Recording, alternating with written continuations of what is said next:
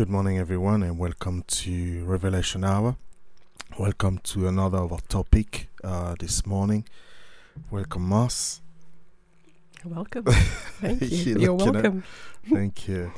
Why don't we start praying first before we begin? Let's invite the Lord into our midst. Father, we just thank you so much for this morning. We thank you so much for this time.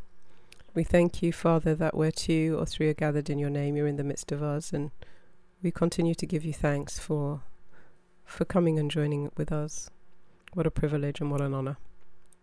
So, Father, we just pray that you will have your way this morning, that you will put the words in our mouths, and that you will order our footsteps, every thought, everything that will come from you, Father, every word, and that you will have your way this morning. For those who are listening, Father, we just pray that you will speak to their hearts and they will receive that which you want them to receive from what we speak about today. We pray that your peace that surpasses all understanding will continue to guard their hearts and their minds in Christ Jesus, and ours also. And Father, we thank you. We give you thanks and praise for being the author and the finisher, for being God, the Lord Almighty. And there is none like you, for being the Alpha, the Omega. We just thank you so much that you are God and that there is none like you. And we give you thanks and praise in Jesus' name. Amen. Amen. Amen. Amen. Well, again, it's lovely to be here this morning. Interesting. What was I going to say? How did you find it last week when Olu come and share? I think it was brilliant, isn't it? Yeah, we had really, really good feedback from everyone. Everyone was just really thankful. Lots of great feedback. Olu said he enjoyed himself. The time went really quickly, and we didn't even finish on time. And there's so much more. I think we had 4 questions for Olu, and we only one of them was answered. So we didn't actually get to all of the questions questions. So because of that, we were asking him already, would you mind coming back?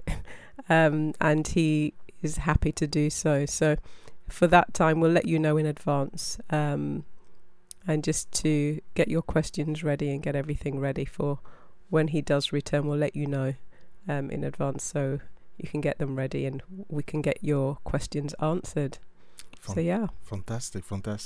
So just to remind our listeners this morning, the different platform they can just listen to Revelation Hour through our YouTube channel now that we have. So please, if you're going through the YouTube channel, please make sure to subscribe it as well. Also, we obviously have our Facebook page, so you can as well connect via our Facebook page. And the other thing as well I was going to mention is you can also send a text message via WhatsApp or email us directly at info@revelationhour.co.uk. So I think I'm pretty much done with all this beginning and let everybody know where to access it. Quick question. At the beginning of the show, I think a few weeks ago, we spoke about Matthew. William Enter came on the show and Kato spoke about gardening as well. And I just wanted, potentially, if you can just update us about how the state of the garden is, because you've been doing a lot of work over the last few weeks. He's coming on nicely. We thank God that it is coming on nicely. We're growing a few things this year. As we said before, when William was on, I hadn't really put much in the ground for a few years. So it's probably been about 4 years since we've really grown anything. So this year as we were saying, it makes sense to kind of grow the things that you normally eat. So what we were trying to do is to grow things such as, the kales and the broccolis and the carrots, which we go through, and the cucumbers, which haven't really they died. So as little saplings they died, so they didn't actually come through. So but they're the only things that have died off, but tomatoes, onions, and then herbs, so things such as rosemary, sage, basil, fennel have grown for the first time, which is lovely. I tasted it yesterday. It's absolutely got a beautiful flavour. I've never tasted fresh fennel before. And what else do we have? Lettuce. We've got a few nice lettuce coming up. It's been quite nice watching them develop. It's been really, really lovely to watch things grow from seed. And I think I love the way that God speaks to us when He speaks to me when I'm in the garden. The thing is, when we're looking about how we began in seed form, and how literally we can put a seed in some soil and we can get food from it. I think, it blows my mind. So it's just like you put this seed in the ground and then you can actually get food to feed you. And, in the Bible, he speaks about that in Genesis. He's given us every green thing for food, and it's just, he's caused for us to actually begin in seed form and then for us to be able to grow. And then as we grow, then we can actually nourish others. And the thing is with food, it's the same, isn't it? We've put the seed in the ground, it grows, but then the way that it is, if you get heirloom seeds, you can actually get seed again from the food that you've grown. So each year you can actually go back and get more food from that which you've grown. So you've got a constant cycle and provision. And for me, it also talks about the way that God provides His provision. So as you can imagine, when I'm in the garden, I go a bit deep, But God really speaks to me through gardening. He really does. He really, really does. And fantastic. It's a beautiful time where it's, I just find this is peaceful and relaxing. And there's been a lot of scientific evidence to prove that gardening is so good for you for so many different reasons, physically, because of the physical side of things, but also mentally, because it actually helps you to relax. They've shown that psychologically it has so many great benefits. It can help with anxiety, can help with depression, it can help with us as people being able to, when we actually connect with the soil. And that's another thing that God has been speaking to me about, is that when we connect with the soil, I've spoken about microbiome before, but the thing is there's microbiome in the soil.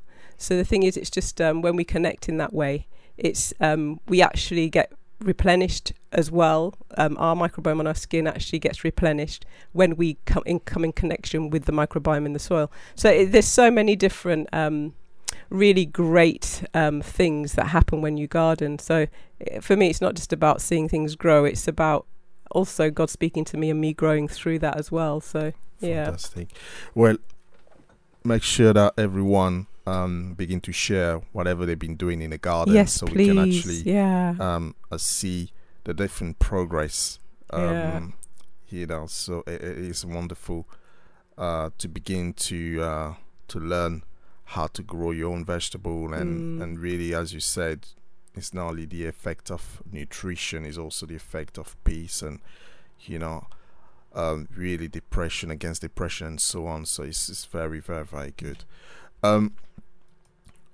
One of the things that we always spoke, and it is a bit where we always look, really seeing our revelation is seeing the word from God's perspective. And I think that all the stuff that we've been doing and all the words that we've been having, or the show that we've been having over the last few years, and especially over the last few months, has been really geared towards it. So really beginning to see the world the way God wants to, the way God sees it, and having people like yourself, really helping us in terms of health and nutrition, and people like William, who came on the show, giving us a few tips on gardening, Nicola on family parenting, and Olu last week we spoke about mental health. It's really kind of help us to really see more and more from God's perspective, and as we said,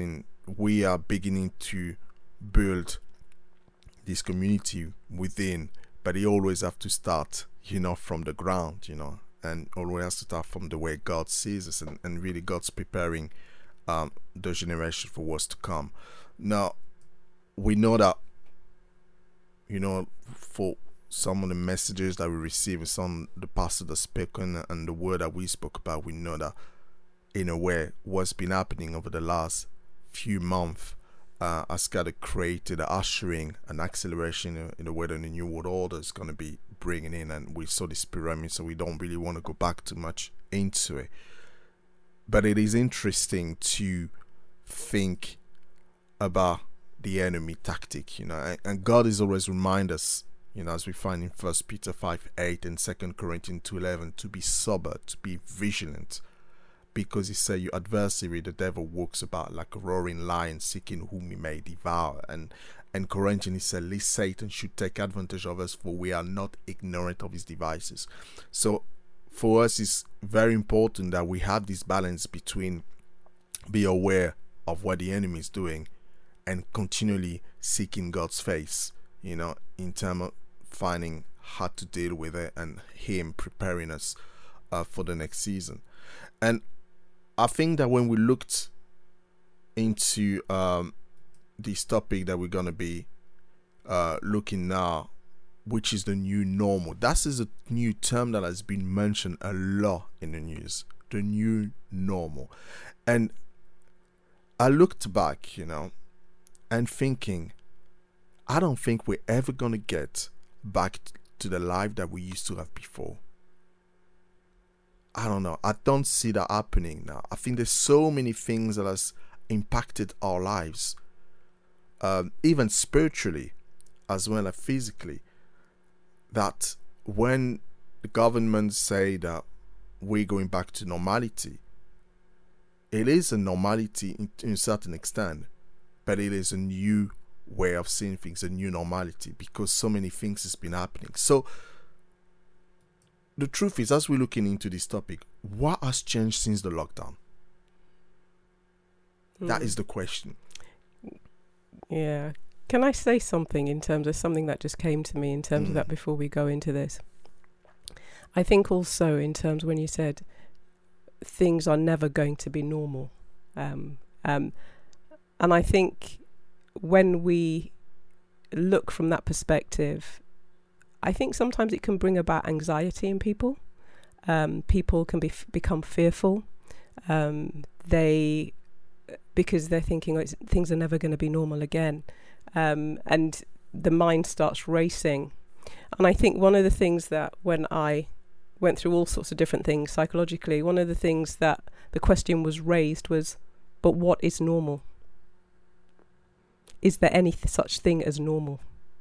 And I think the thing is, we need to ask ourselves that question. And I think when we kind of come from that seat and from that perspective, we look that and the think is, what is normal? You know, there isn't such a thing as normal. There never has been a normal. But the thing is, people like, for security's sake, to think that there is a normal. And your normal is different to my normal. So there's never really been... there's been a collective, so to speak, normal.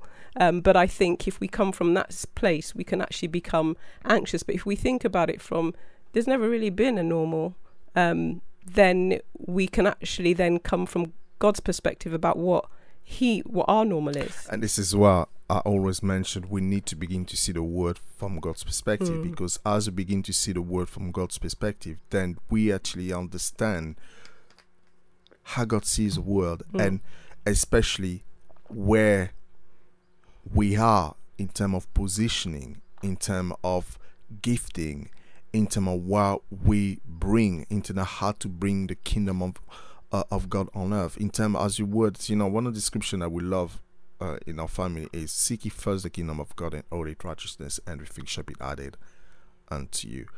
And it's really now about seeking God's kingdom, because as you said, what is normal? You know, the world has created a normal way to do things. So the world is going through the way it's been created. But now, what they have done, they have not created a new norm. which the world's beginning to adhere to it. And this is what we're going to look into. And I like the thing that you mentioned about the anxiety side of it. And I think it is important that as we look into the changes as began taking place, always remember, you know, the sovereign God. Mm. And I think one of the things I always remember in this, and one of the scripture that always helped me and always made me remember is a scripture on Peter. We were given 2 days ago an in.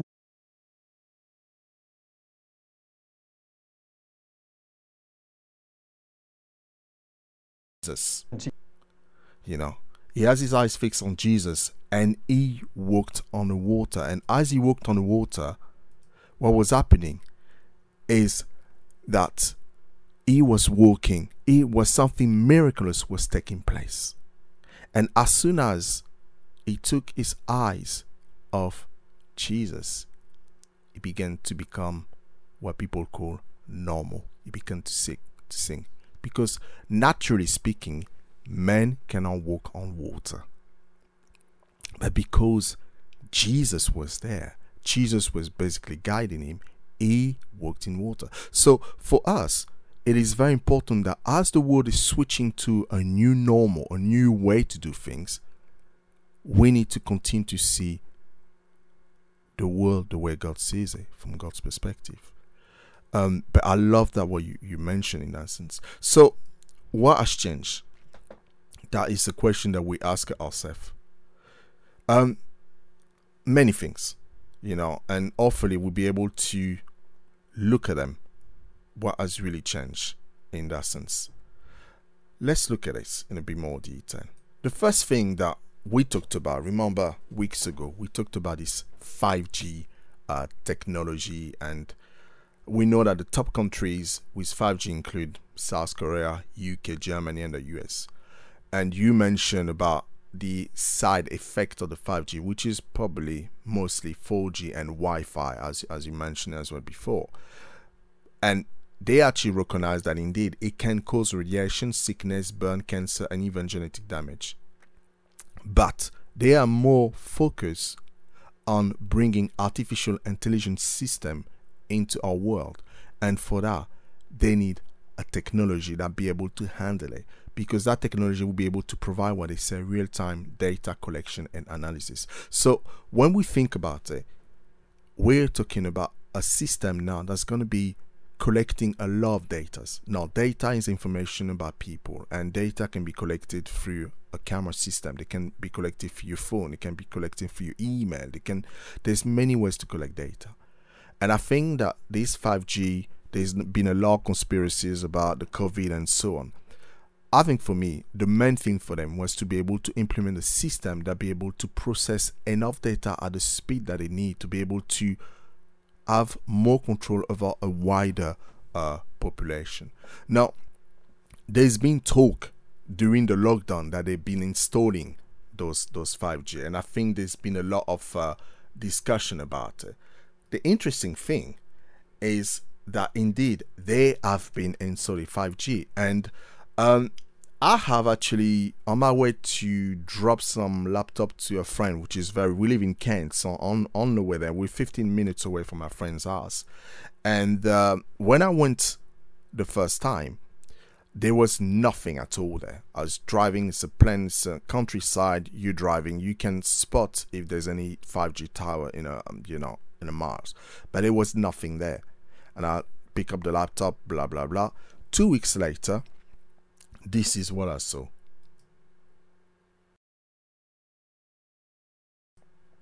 We I was driving back, and they literally installed this 5G. So now this is not from the YouTube, that is actually something that I filmed on my phone. I actually stopped because I was actually shocked about it. So they actually literally installed 5G technology right there, and I think this is what's been happening. 5G tower, the area that it's in, it's complete countryside there, but the thing that's very close to it is an Amazon warehouse. Mm-hmm. And what they've been talking about for a while is to actually deliver Amazon packages via drones. So it would be something that is really necessary for the drones to be able to work, that they would need 5G technology to be able to do that. Because I thought, why in that area, because it is completely a desolate area.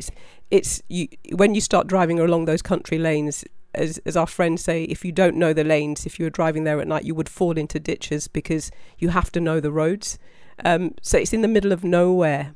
So for them to then just install 5G there, it really wouldn't make sense. Mm-hmm. But then I said, oh, okay.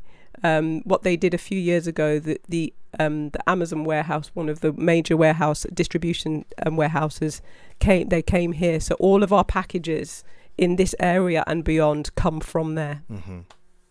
Very, very good, isn't it?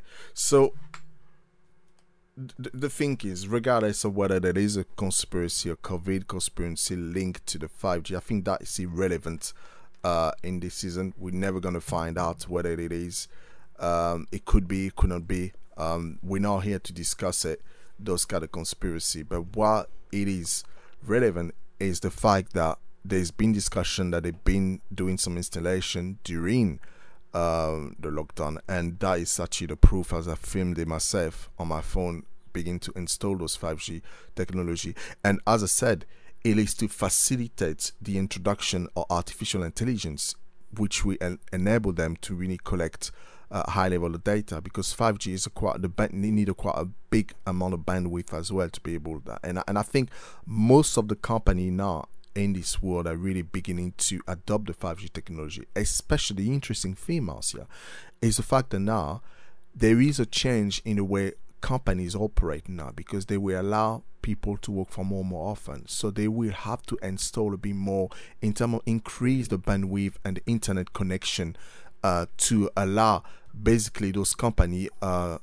to be able to function. So for that, what they need a higher bandwidth, and they need a high technology, which the 5G is really what this is all about in that sense. So that was one thing. Now the other thing, social distancing. For those who've been doing shopping and going out, that has been the thing, and especially in terms of the regulation that has been spoon here. So here, that's this definition. Social distancing, also called physical distancing, means keeping space between yourself and other people outside of your home to practice social or physical distancing, say at least 6 feet, which is about 2 meters, to be honest, from other people. Do not gather in groups, stay out of crowded place, and avoid mass gathering. Now, the social distancing is a very interesting because obviously there have been... It has been the way to fight or reduce the spread of the disease. But there's been many changes during this. Let's talk about church, for example. Mm-hmm. You mentioned something as we have in our discussion about, the Christian hug or the holy kiss and so on. My question is, as we look into the social distancing, are they going to remove that social distancing when they are sure that there is no threat of any disease? Or are they going to apply the social distancing for any kind of disease or flu and so on that may come in this country, which will definitely affect how people do business, which is affecting terms of our church meetings in that sense? Which, the interesting thing, one of the things that has been affected, even though we're still gathering online, we lost this touch. We lost this feeling of really... I remember, when there was a crisis 20, 30 years ago, if there's a crisis, the first place that people will go to is church. They will flock to church building and seeking for prayers and forgiveness or help or so on. But it's not church. Mm. There's no church at the moment. We do church online, and we still get people connecting online. But that person that needs help. What about this homeless person that just turned up in church because he's got nowhere to go? This woman that just ran away from domestic abuse. Those places 30, 40 years ago, they were the first instance. In a time of crisis, they will never close churches, because churches will be the place when people will seek faith. This is where faith is so important in a sense, because when people lose hope, church was the place when they gained hope in that sense. But these social distances, what is done, and I'm not talking about just work environment and so on. I'm just really focusing this morning on church. And you mentioned something about the holy case and the also the what you mentioned as well. You mentioned something as we're having this discussion about the gathering of people. Yeah, the Bible speaks clearly that we ought not to forsake the gathering of the saints. Absolutely. So when it comes to that, you know, we're gathering online, but we're not gathering physically. And this goes against God's word. It may be law. And this is what we were asking. We were speaking between ourselves and saying, okay, well, be interesting to hear what pastors say about this. But we know that certain pastors in America, they're still gathering in their churches. It's their church building. So what they're doing is they're going, but they're actually practicing social distancing. So they're not on top of one another. They're practicing the social distancing, but they are gathering together because as far as they're concerned, the word of God is clear. We are not to forsake doing that. We are to come together still. The gathering of the saints needs to continue. But also, you know, when it comes to that, it's just like that is to do with how people feel about it, whether they feel safe to do that, whether the pastor feels that they want to do that, whether you have your own church building and you're able to do that, because if you don't, then certain people, our church building, for example, is closed because we don't have our own church building. So, you know, there are many things to take into consideration, but the word of God is clear on that, you know, and also that when we meet together, that we ought to greet one another with a holy kiss. You know, the Bible speaks about that. So most of the time we don't even realize that we're doing it. When we meet one another in church, the first thing that we do is we tend to give one another a hug or a kiss, and it's a natural thing for us to do. I also spoke about the fact that, you know, sometimes as a mother, when you have a new young born baby, or, you know, sometimes you don't actually want to give them to anyone. You don't want to give your hand a child over. You're like, no, this is my child. And but when you go to church, you know, everyone wants to hold your baby, and it's just like, oh, let me have a hold. And it's just like, how is it going to work with that in terms of social distancing? And sometimes as the baby gets older, you trust your church brothers and sisters with your children. So it's just like they would normally hold them, you know, they'd say, I'll take them off of your hands during the service. And it's, you know, as they're getting older, sometimes it's really welcome. You're like, thank you. You know, I can have a bit of a breather and listen to what pastor is saying today, or I can listen to the preaching, I can listen to the word, I can do something, I can have a bit of me time as a mom, you know. So what happens there? There's a lot of dynamics in church, you know. It's quite interesting, because one of the things that has been mentioned in terms of the social distancing is the fact that when they bring in the social distancing, the whole world are there to it. It was very easy to get people in home and secluded. And I think one article was mentioning that they didn't even need to have martial law for that, because people went willingly secluded in those places because of this fear of the COVID and the interpretation of what he said, how people get affected. And that's the thing. I think the whole thing, I think they had military on standby, and they still do, in terms of if there is an uprising of the people and there are riots and people do not adhere to the things that have been suggested. But the thing is that we as a people, we adhered to that quite nicely. We did that. But it was through fear. When you speak to most people, it is a fear factor. Absolutely. And the media has done an absolutely phenomenal job with that. And we have as well through social media, by spreading all sorts of things, all these different things that are coming. We have done that, and we're wanting to make each other aware of it.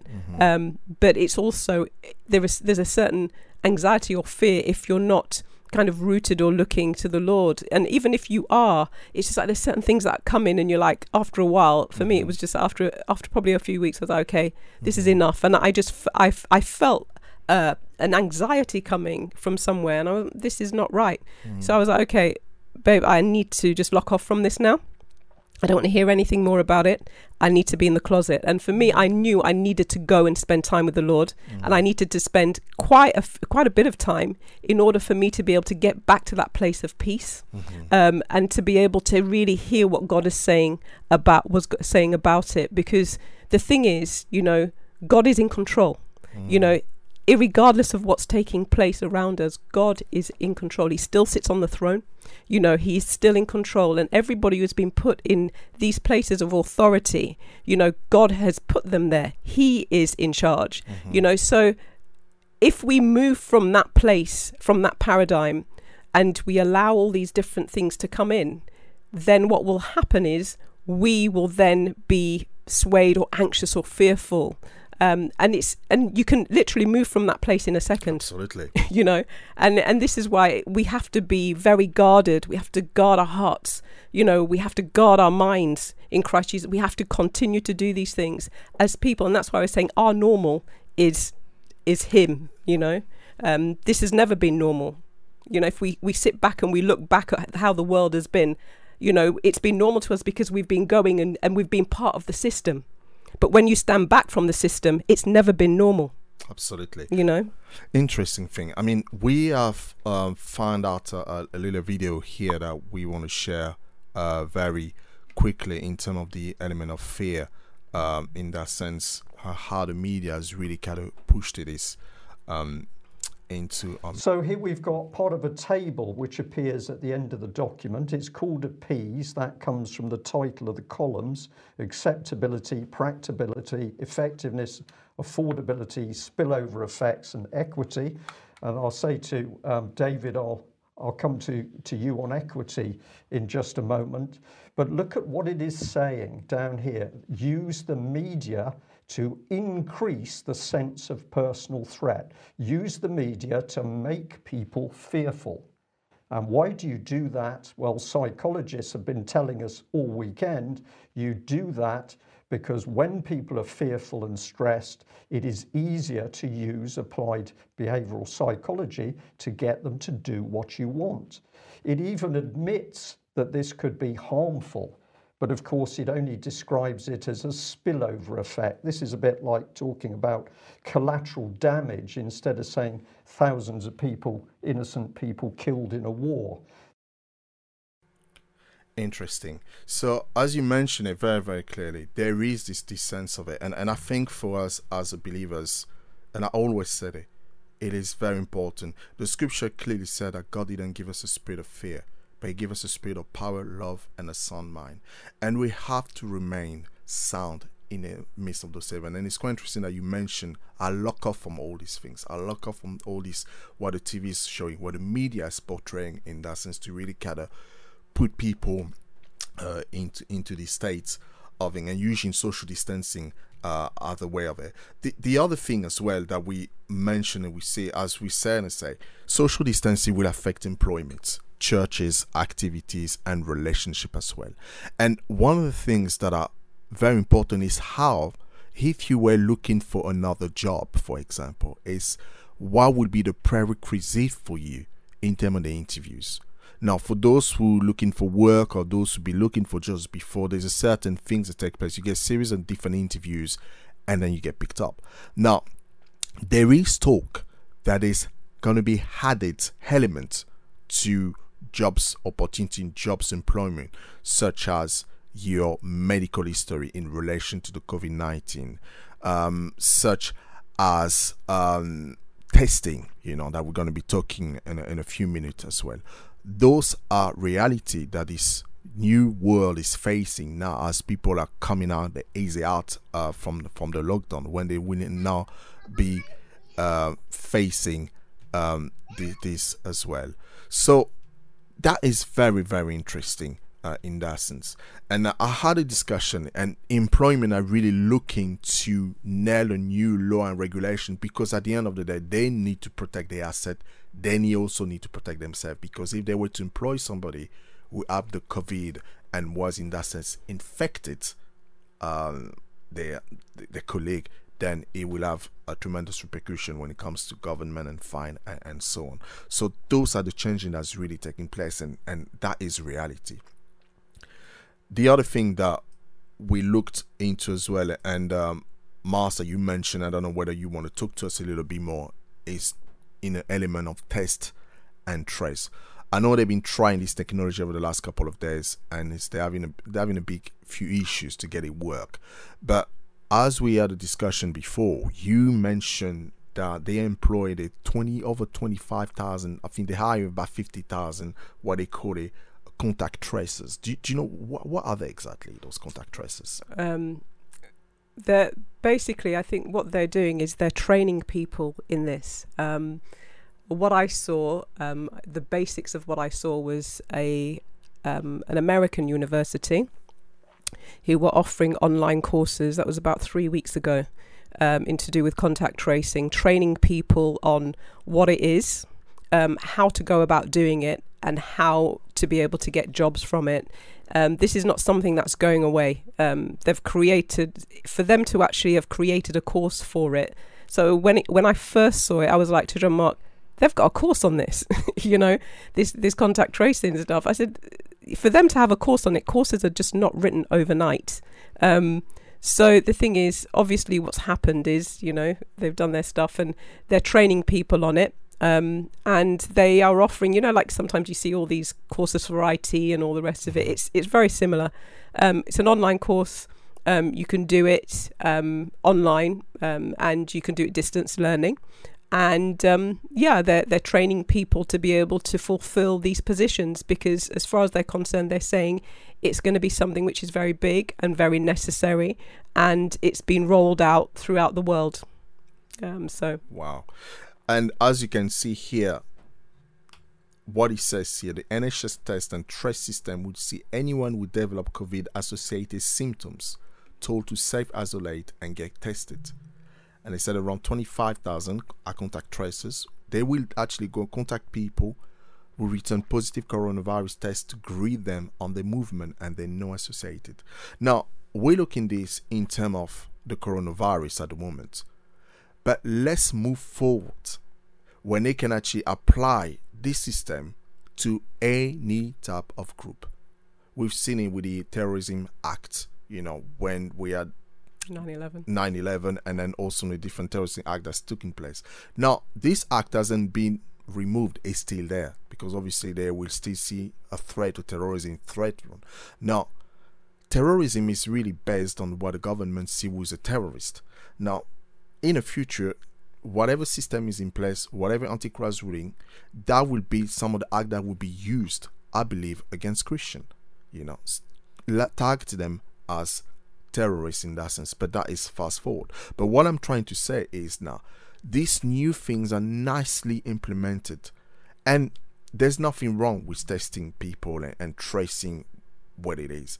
Is how do you use this technology, how do you use this information. And again, it is again a situation when information is collected, and stored for future purposes. So we have seen those traces. Unfortunately, it's not really happening at the moment. I think they've been crashing there, and they're launching it. The government launched this tracer app, and it's been crashing over the last 2 days. So they are still working to get things sorted properly. Now, this is a big thing, because we spoke about it. We mentioned it, especially when it comes to vaccine, that we're going to look into this in a minute. But what I picked up here is not the old act. It's COVID-19 Act 2020 that's been written out since, I think, March now. And one of the things that I picked up is the Schedule 21, because the Schedule 21 is where there's been a lot of conspiracy, people talking about people be taken from their home, their possessions be taken away, and so on. So this is what it says here. So we can actually analyze it, understand it, as this COVID-19 Act 21 from the Schedule COVID-19 Act 2020 from the Schedule 21 will work when it comes to this. The first thing that it says here, it will provide extensive powers to public health official, police and immigration officer that exist for the period that the Secretary of State has declared. So they will have the possibility, basically, they will have a certain amount of power to be able to people who actually been have the symptom of COVID to go through this act and to have the ability to basically force them to be tested and get whatever medication they would bring to them. But I think what's interesting there is that it says exists for the period that the Secretary of State has declared. Absolutely, and that's his other thing. Because normally when they bring laws into place, they don't revoke them. No. Yeah, so they don't go back. If you look at politicians over the years, when they've said something and they've brought it into power, it's very rare that they will go back on the word or change legislation. And I don't think that they would revoke this law, because they will apply basically this COVID-19 Act 2020 to all kind of disease that they may encounter and other things that may come up later on.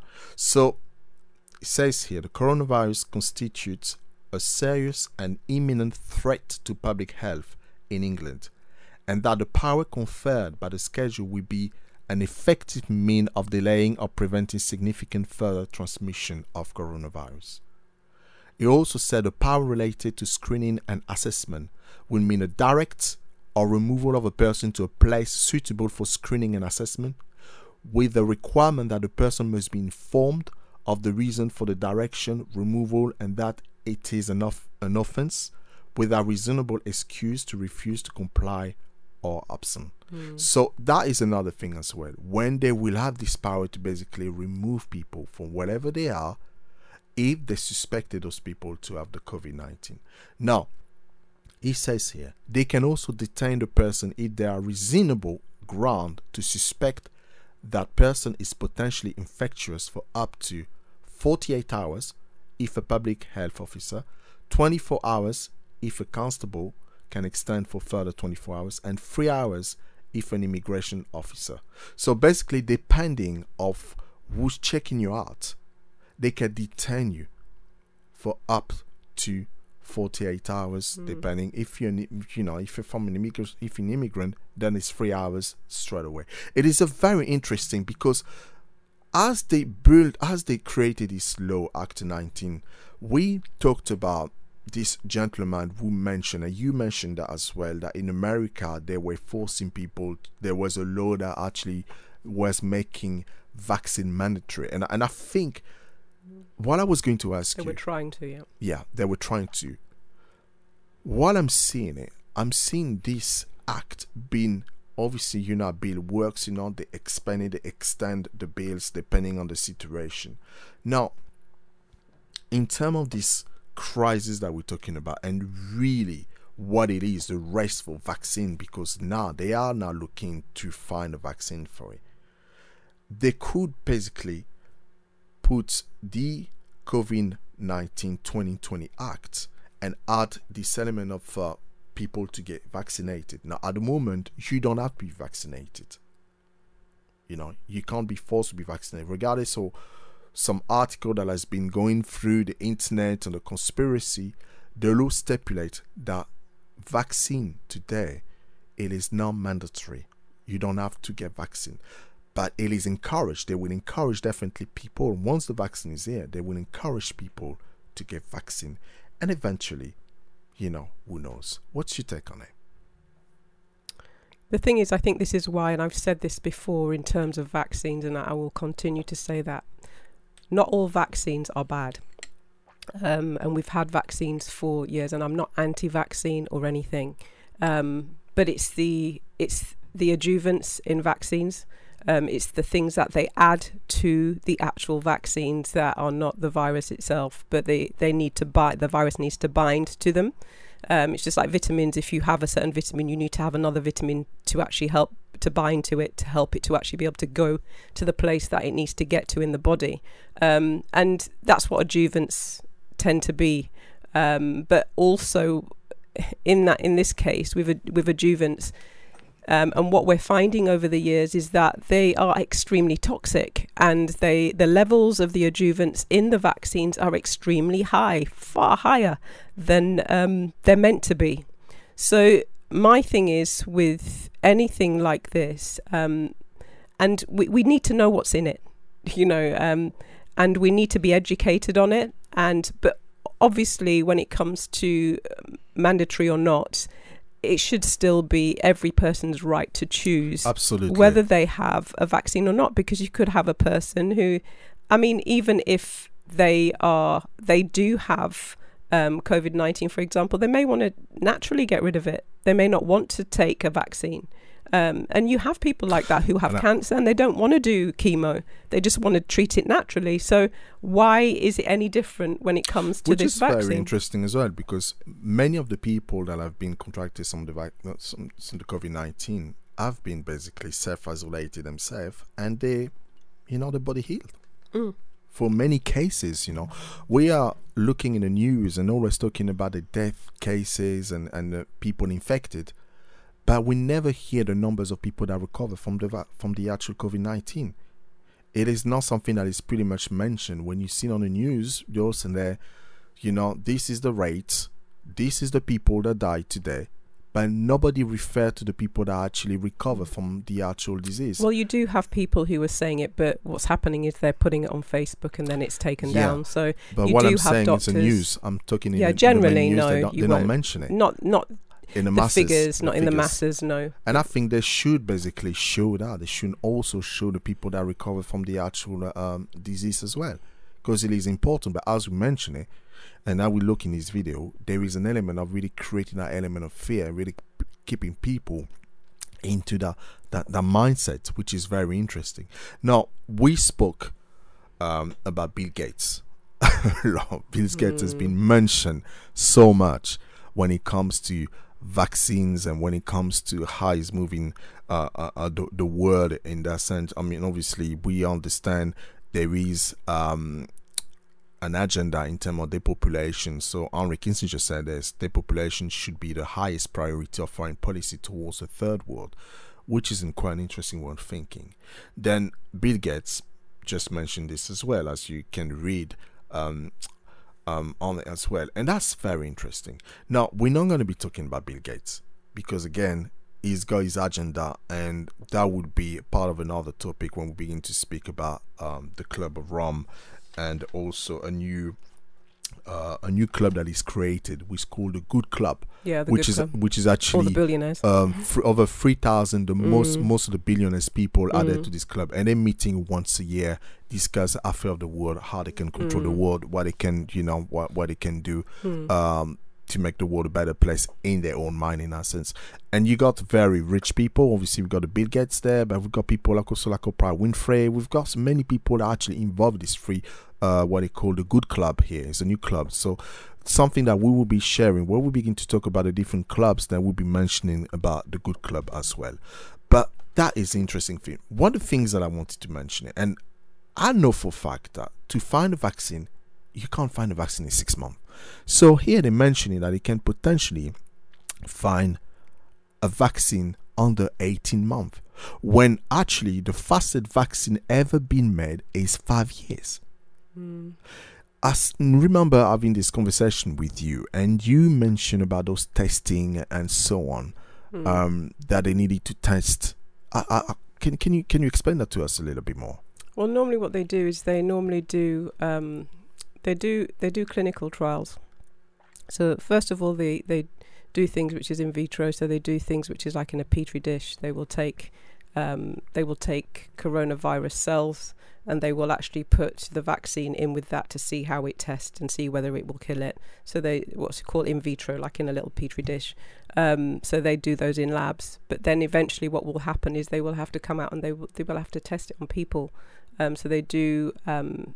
They do clinical trials, so on sets of people, and this is, I think, some of the things, because they've already started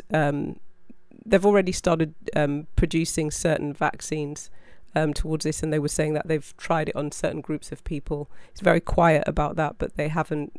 The results coming back weren't that great. So, of course, because it's been kind of rushed through, because they're saying because of the severity of things, we need it as quickly as possible, so they've been trialing it. So yes, it does need, you need time to develop, but there's a race for who can find the vaccine. I mean, because the thing is with vaccines, you have different laboratories who are developing.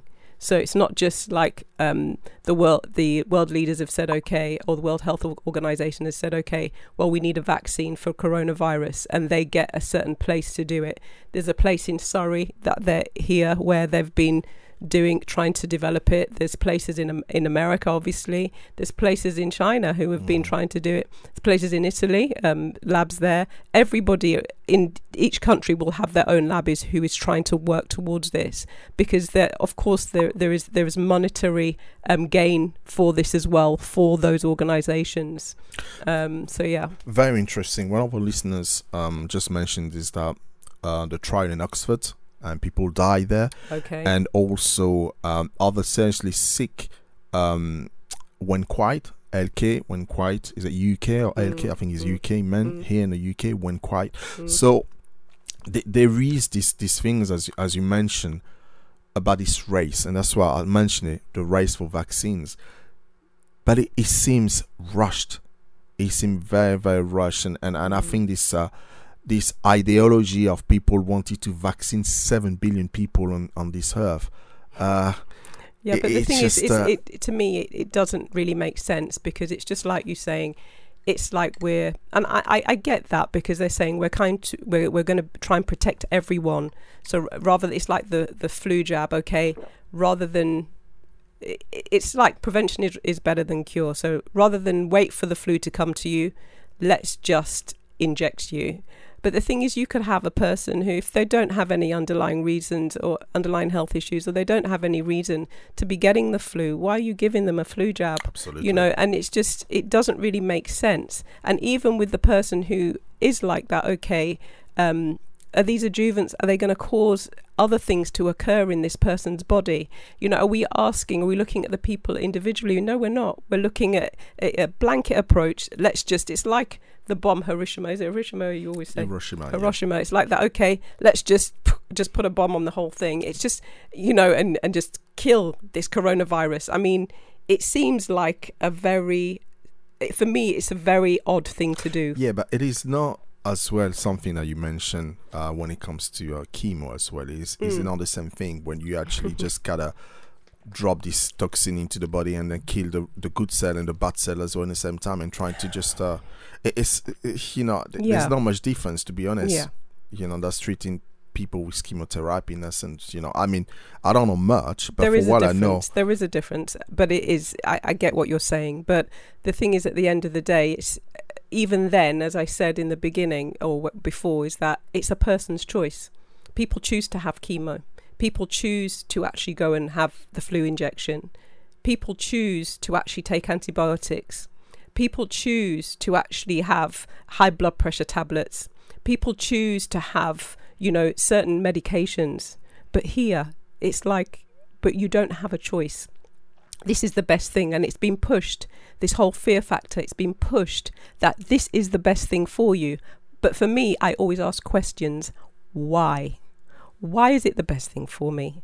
Why? What are the side effects? And the thing is, when you're being asking questions, it's like, well, you shouldn't really ask questions. You should just take it, because it is the best thing for you, because what's going to happen is you could die of COVID if you don't actually have this. And it's like, but I'm quite a healthy person. I kind of know how to take care of myself. So why would I actually go and have an injection that then could do something else? If a person is very sensitive, for example, they already have autoimmune issues.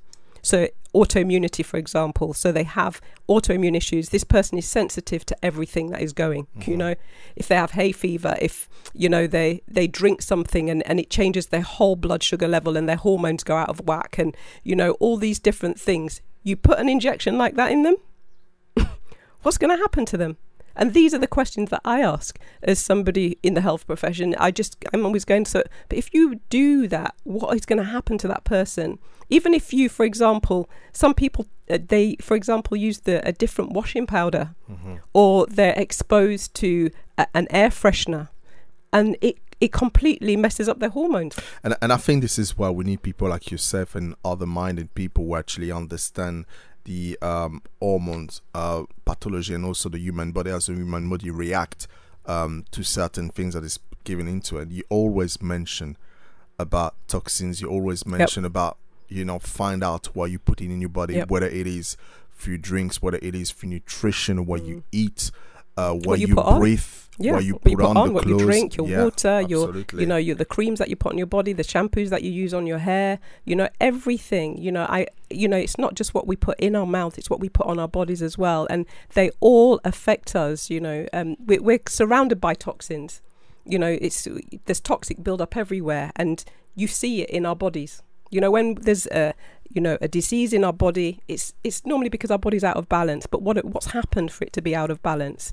So the thing is, it's just with the vaccine thing, it's just, for me, it's like, ask questions, do our homework, and see whether it is the right thing for us and for our families. Just straight away, that's what I would do. Fantastic. Thank you, Dr. Marcia. No. Yeah, that's her name in the house now. She's been amazing. She's been amazing. All right. The other thing that affects the new normal, as I said, is the cashless world. Now, that's been on a pipeline, as far as I know, since the Second World War ended. They always wanted to create this cashless society because, again, creating this society allowed them to dominate, control. It's all about control, and that's the thing that we need to realize. Everything that is done, from what we've seen, is all about having control on the masses, as we looked into it. So you go to the shopping in Asda or whatever shopping you shop, you actually encourage now not to use cash, but to use your card, and if possibly your phone, so you can just touching your hand and then doing. And this transaction is so important in terms of having a cashless society, because they cannot create a new currency, which is a digital currency, which is not traceable. When you have cash in your hand, people don't really know what you buy.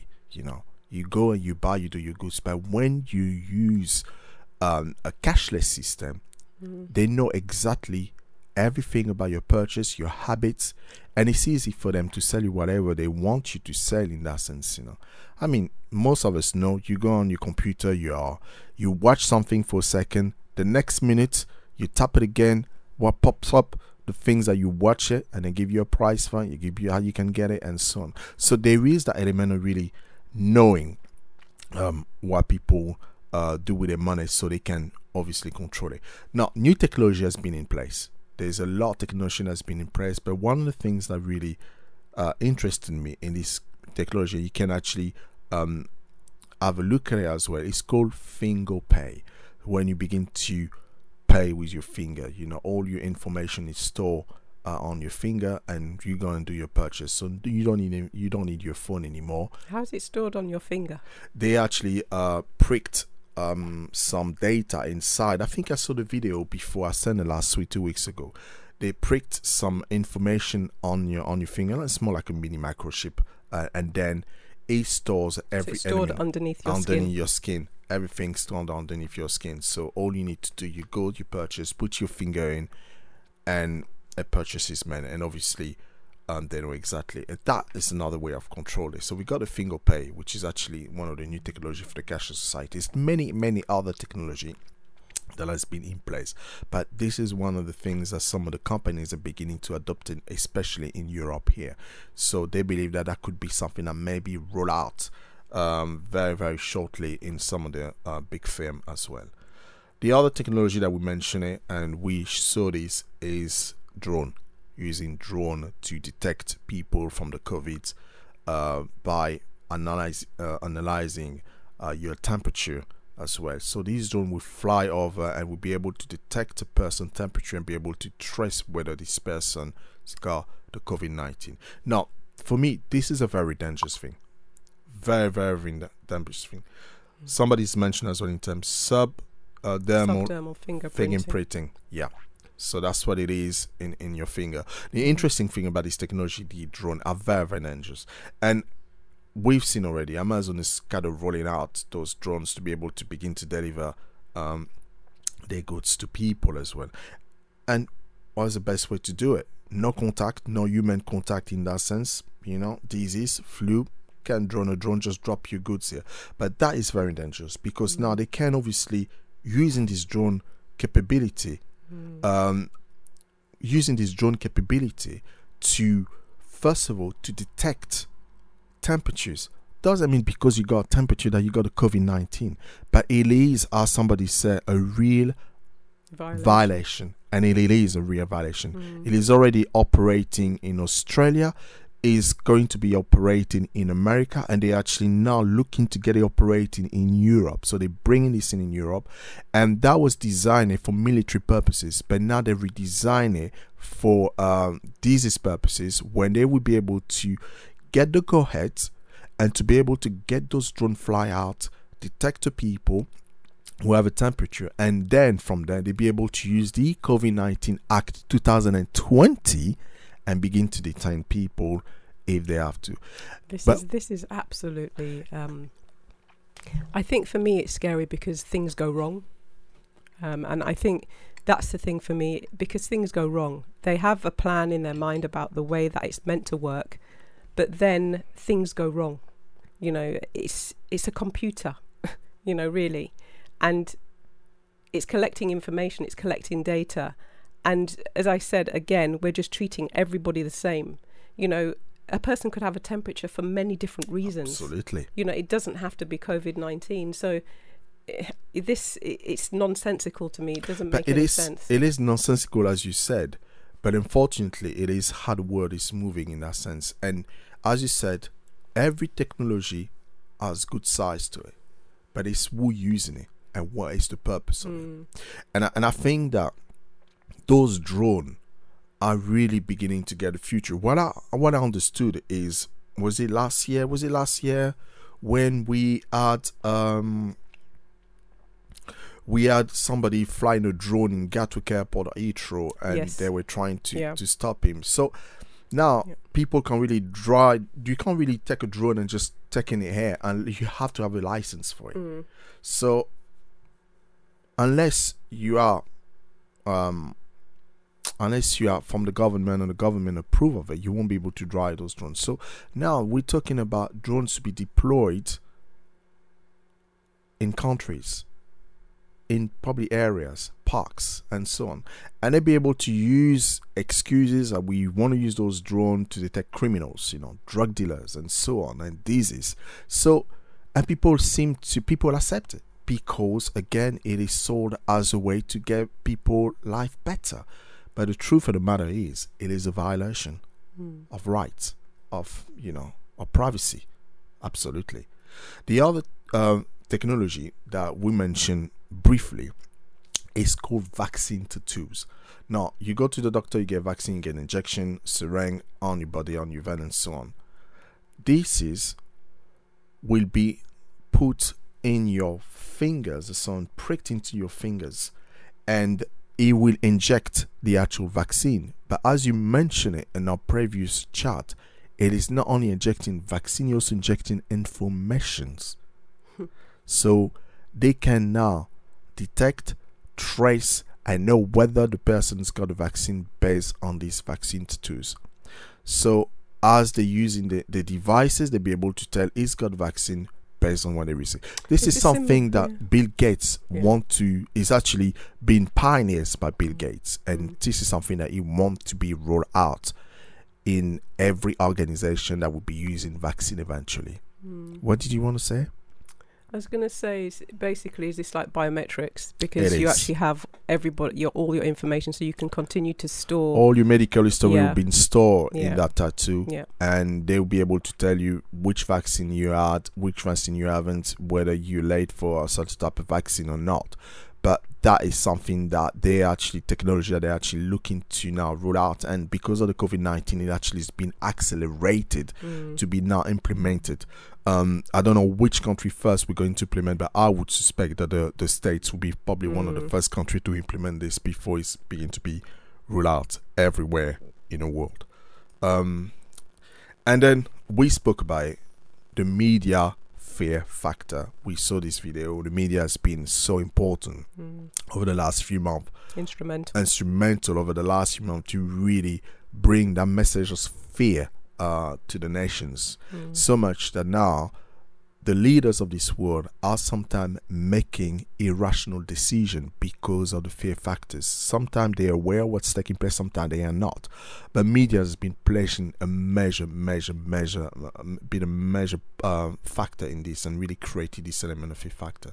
Now, the other thing that I wanted to mention here, and that is very important. I don't know if you realize it. Back in the days, people would actually listen to God's people as part of giving an advice and how to go through crisis. That has changed now. That has changed.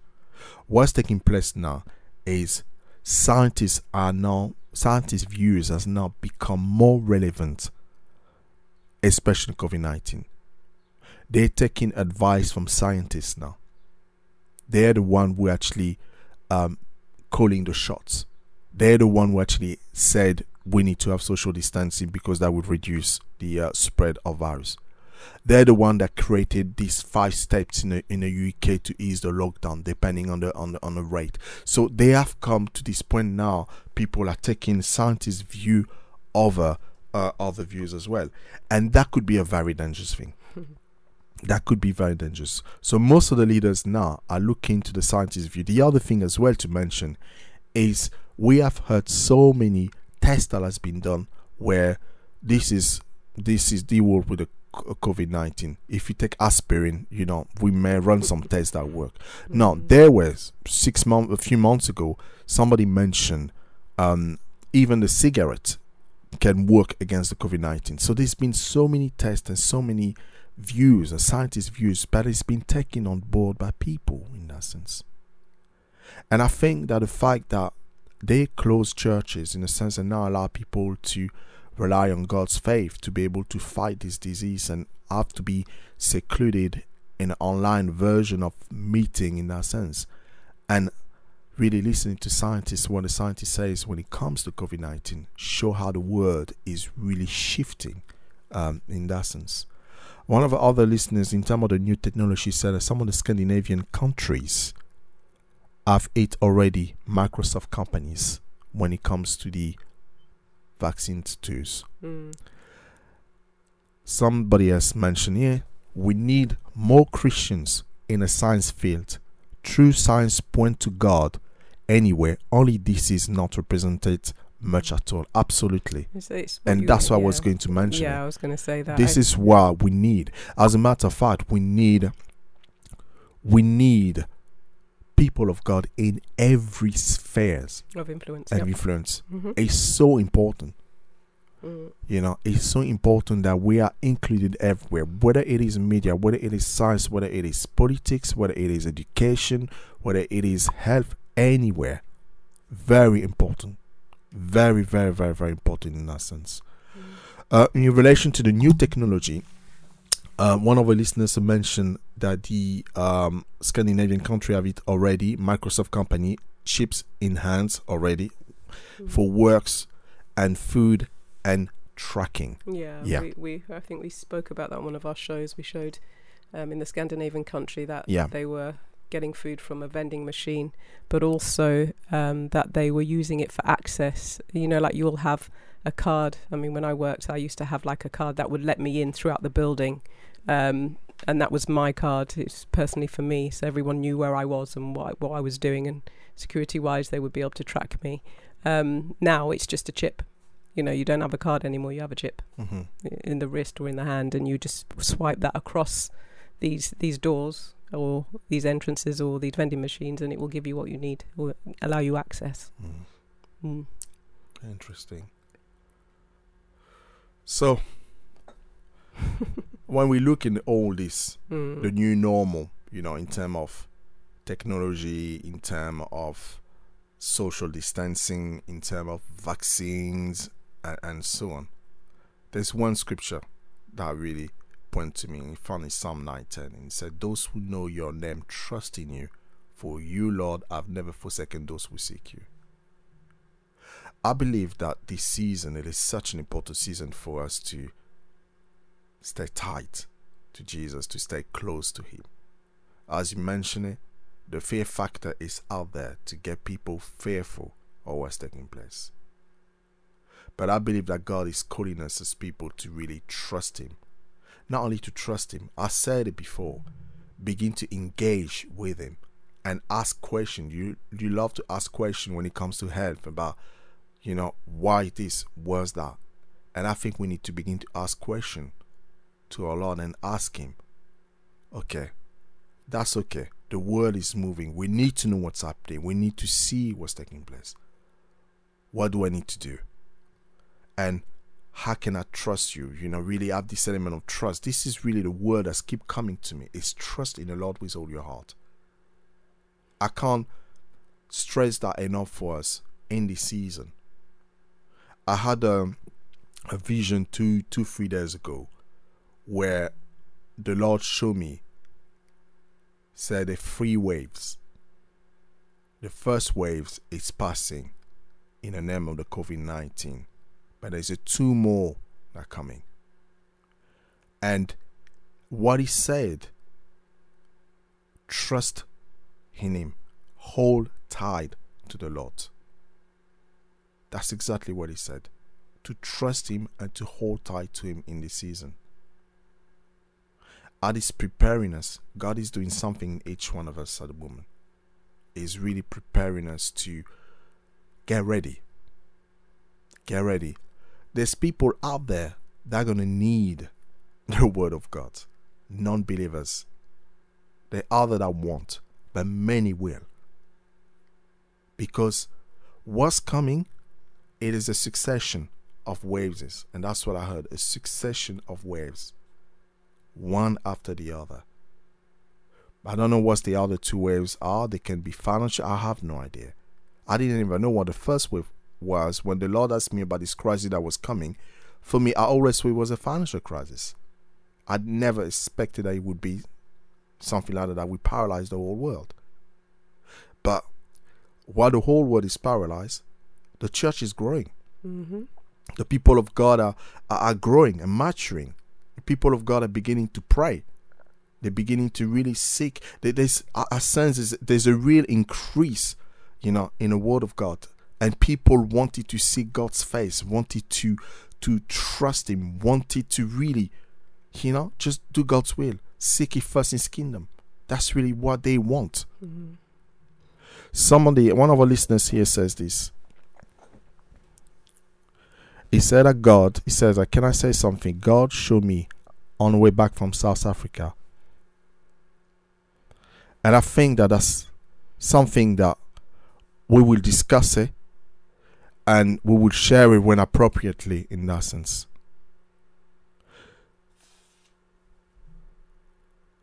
If you want to share this now, we can allow you to share this. Yeah, so I'm going to put you on mute and allow you to share what you saw. John Mark? Yeah. Yes, we are. Okay, am I allowed to say what God showed me? Yes, please. Okay, on the way back from coming home from South Africa, which was the 17th, 18th of March, I stopped over in Joburg connecting flight, mm-hmm. and that evening in the hotel, I was walking to go and get a shower, and it's like I went in a trance and God spoke to me in a very audible voice, and He said, Mark, don't worry, this is a major trial run. The COVID is what we're going to use. It's a major trial run, and they'll do this in 3 hits. And as the hits come along, they'll bring in each instrument, but they will come up eventually on the third major hit, and they'll say, look, we've learned some lessons from this COVID and how we need to do it, etc., etc. Bear in mind, I don't know nothing about tracing, nothing at this stage. And he said they're going to come up with a device, and that device will be planted, or a tattoo or some form. That device will be placed on your right hand. And take the device. You have an app on the phone. You put the device to the app on the phone, and then a menu comes up. So say, for instance, like your furlong, which you've been having, you want money, so it'll come up there, wages. The device, because you put the device on the phone, it has all your bank details, all your information, your tax, your national insurance, And that goes to the furlong thing in the government, and it puts the money straight to your account. Mm. So there's no delay and all this stuff. This is how they'll sell the device. And then you'll go like, you're not treated anymore, you're pushed doctor or clinic. And then a triage, what you showed me was a triage robot that will take the information, test everything, and then it'll come back to you and it'll say, we are sending an ambulance to your address. Prepared, or we're sending a medical officer, whatever, right? That's how this device is going to work. So as I've been listening to you guys, and as the time's gone on with this trace, I'm thinking, wow, Lord, I mean, he showed me many things, but I'm just sharing that because he showed what you're talking about is on track. And what God said was, this is the system that Satan's going to use. And it'll be fully operational, this tracing, tracking, everything else. And he said money, they're making it so that they'll take away the money, they'll take away your credit cards, and everything will be working on a device system to the app to the phone. And now this is all just a trial runs up to, as you guys know, I can hear you know it already, but up to this controlling. It's all about Satan has in place a control system where there's no money. But without the mark, you can't buy or sell. Absolutely. The code is a ploy. It's nothing. It's a ploy.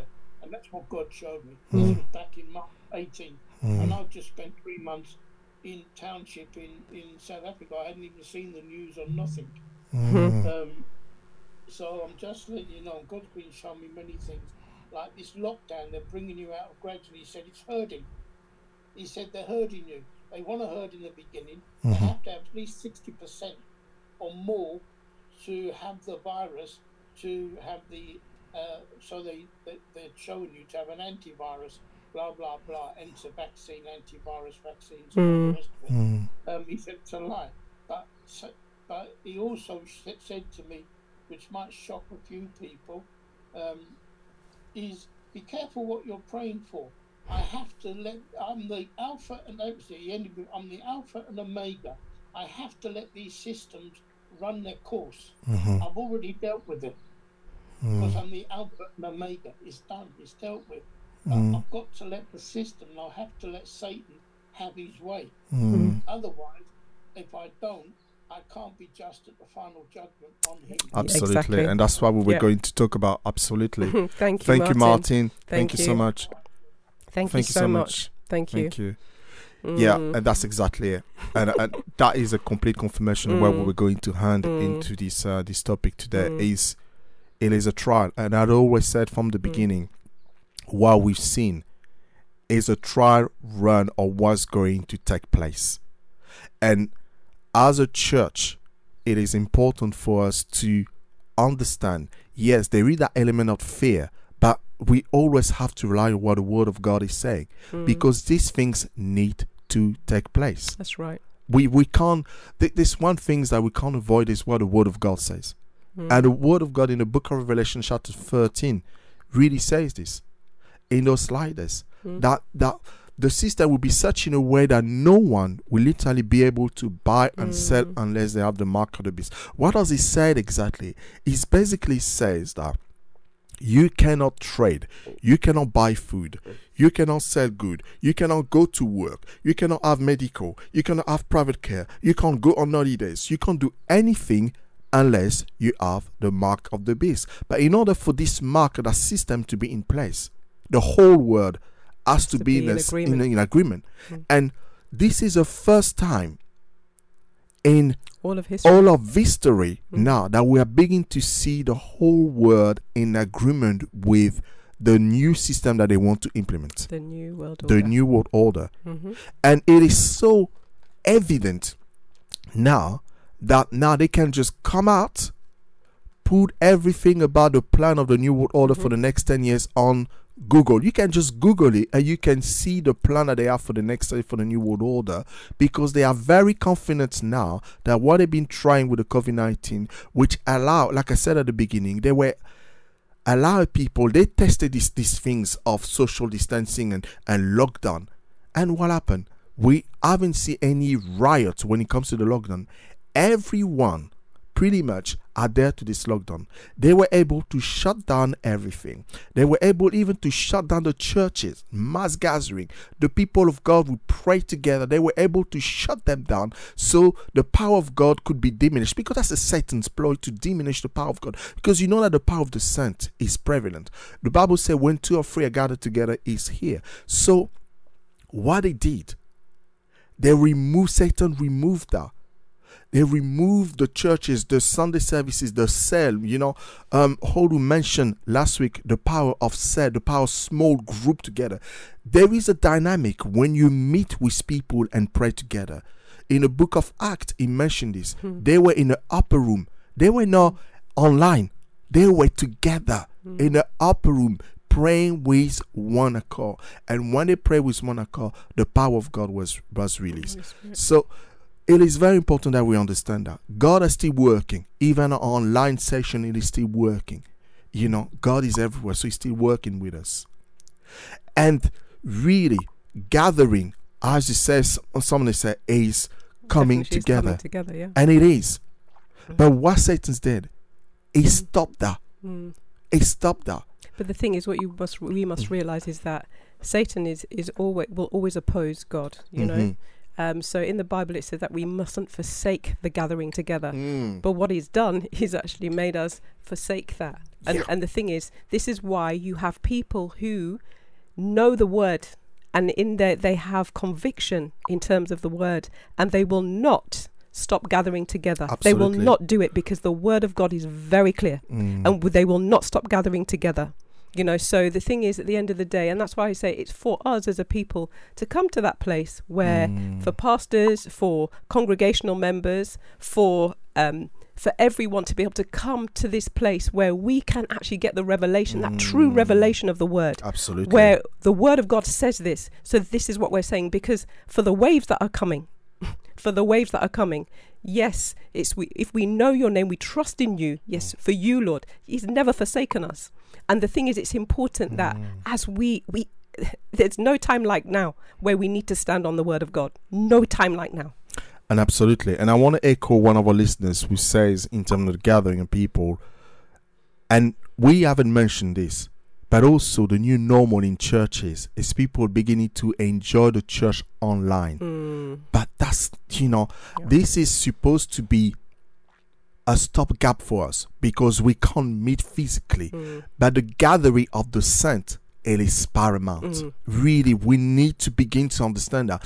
And I love some of the churches in America. They said, we're not closing.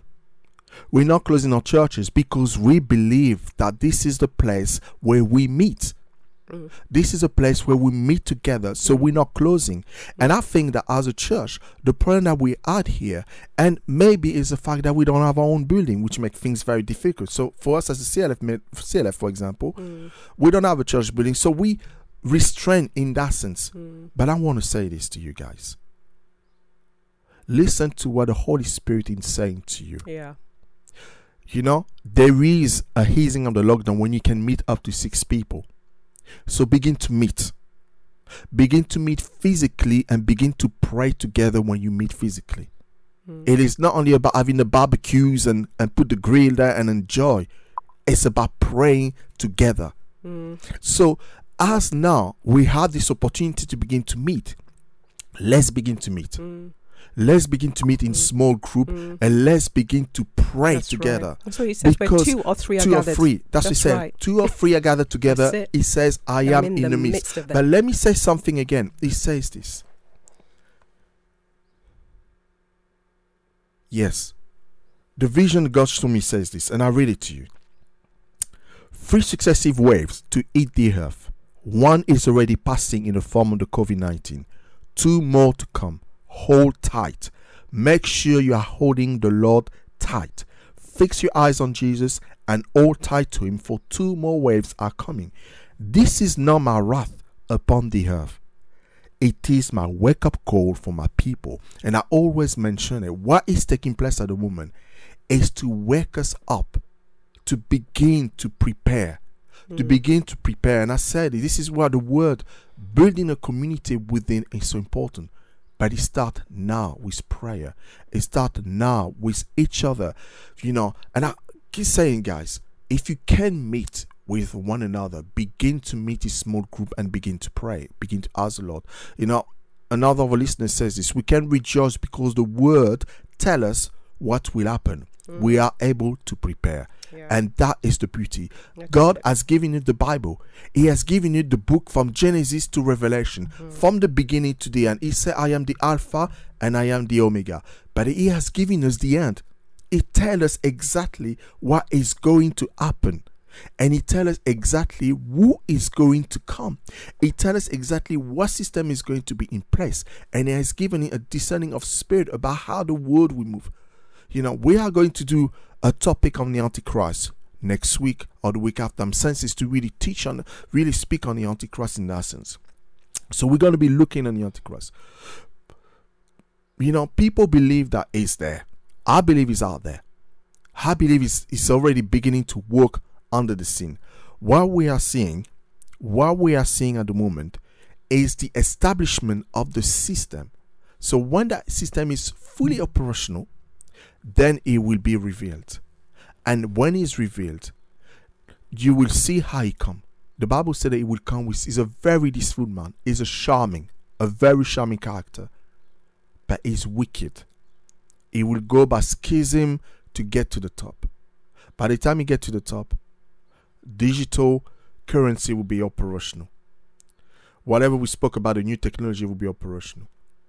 Different laws will be put into. We haven't even mentioned some of the law that the government in the UK has been passing while we were in the COVID, while we were on lockdown, when it comes to education, for example, and so on. Things that we would like to touch next week. But you know, guys, it's late. We're running late now, and I'm very sorry for the time that we spent. It's 11:26. We weren't meant to finish 11 o'clock. Guys, if you have any question, please feel free to send us your question. We want to answer it. If not, babe, would you like to pray? Yeah, let's close. Father, we thank you so much for this time.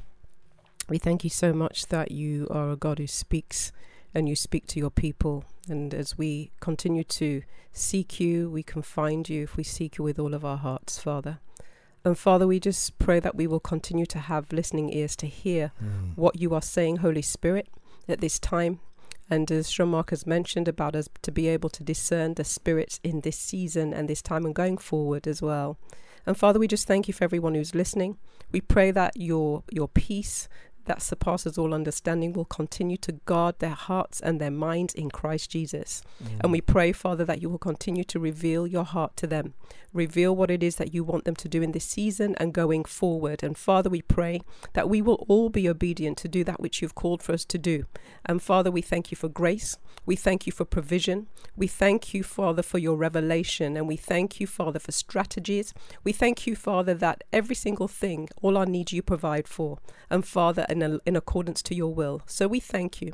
We commit this time into your hands, and we plead the blood of Jesus upon each and every single one of us. And we thank you and pray in Jesus' name. Amen. Amen. Again, guys, if you can contact us, this is the addresses, Facebook page, as usual, Twitter. We're on Twitter. We have an email address.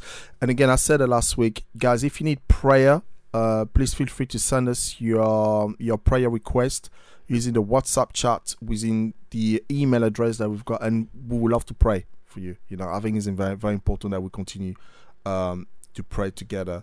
But it's been great. So guys, we see you next week, same place, same time. See you next week, guys.